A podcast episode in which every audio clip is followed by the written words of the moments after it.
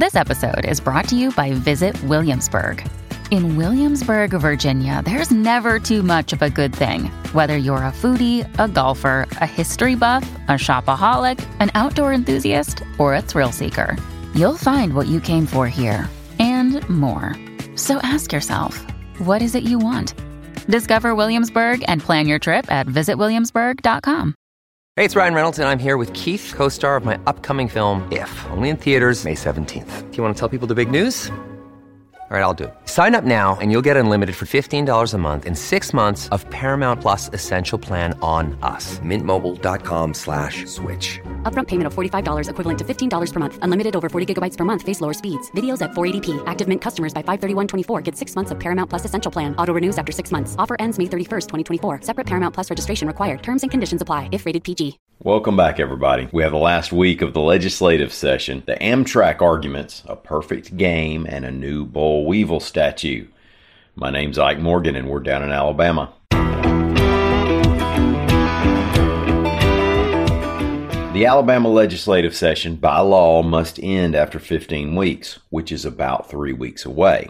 However, AL.com's Mike Cason reports that state lawmakers are trying to put a fork in this thing this week if they can. It is, after all, election year for all 140 seats in the legislature. Usually, legislators meet two or three days a week, but they're getting together every day from today through Friday. There are several high profile topics that are still on the table. Chief among those is next year's education budget. As we've talked about here before, that includes really big raises for some of the most experienced teachers. Also pending are a bill to postpone that Alabama Literacy Act requirement that third graders read at grade level or get held back, a bill that would ban certain so-called divisive concepts regarding race, religion, and gender, and a bill that would make it illegal for doctors to provide puberty blocking drugs or transgender surgeries for those who are 18 years old and under. Also, another interesting bill to pop up is one that would make it illegal to make secret compartments in your vehicle, compartments that might be used to hide drugs or weapons or, or even people from the police or,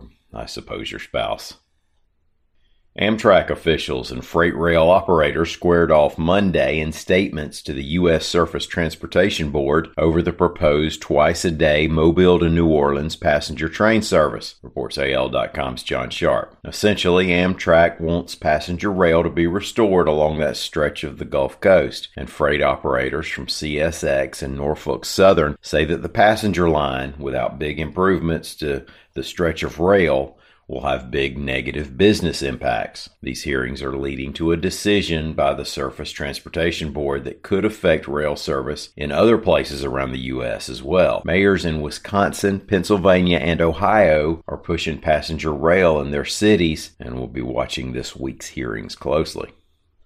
The Alabama softball team won last night over Georgia in the team's sixth perfect game in program history, reports AL.com's Mike Rodak. Lexi Kilfoyle put down all 18 batters she faced. She got a little help from the run rule that ended the game 9 to 0 in the bottom of the sixth inning. Allie Shipman hit a walk-off home run to seal that deal. Kilfoyle struck out 10 and improved her pitching record to 5 and 2. Perfect games in softball aren't as rare as they are in baseball, but they do tend to be few and far between for most teams. Now, I mentioned that this was the Tide's sixth ever perfect game. Remember, Montana Fouts threw one in the Women's College World Series just last June. Previous to that, the most recent Alabama perfect game came in 2017.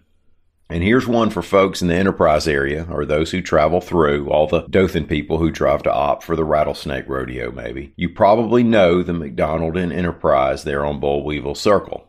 Highway 84. Well, the city's latest Boll Weevil statue is right there at the McDonald's, reports AL.com's Leada Gore. They're calling it the McWeevil, and it looks kind of like Ronald McDonald, at least with the clothes and the red hair and the white clown face, but it has a weevil snout and four arms and two legs. People are seeing it and wondering what in the world. It's the kind of thing that gets reaction on social media, so now When you see it, you'll know what it's supposed to be. Now, for anyone who doesn't know the significance of the boll weevil, if you're young or part of our New Jersey audience or whoever. Back at the dawn of the 20th century, the boll weevil made its way across the South, destroying a significant portion of the cotton crop. That was immediately bad news, but it forced the region's agriculture to become diversified. Coffee County and the wiregrass turned to peanuts, which were better for the soil anyway. Turned out to be the area's new cash crop. It's no coincidence that this was going on in lower Alabama as George Washington Carver was at Tuskegee University developing products from peanuts and sweet potatoes and black eyed peas. All of this means that now the boll weevil is so celebrated he gets to wear a Ronald McDonald outfit on the Circle and Enterprise.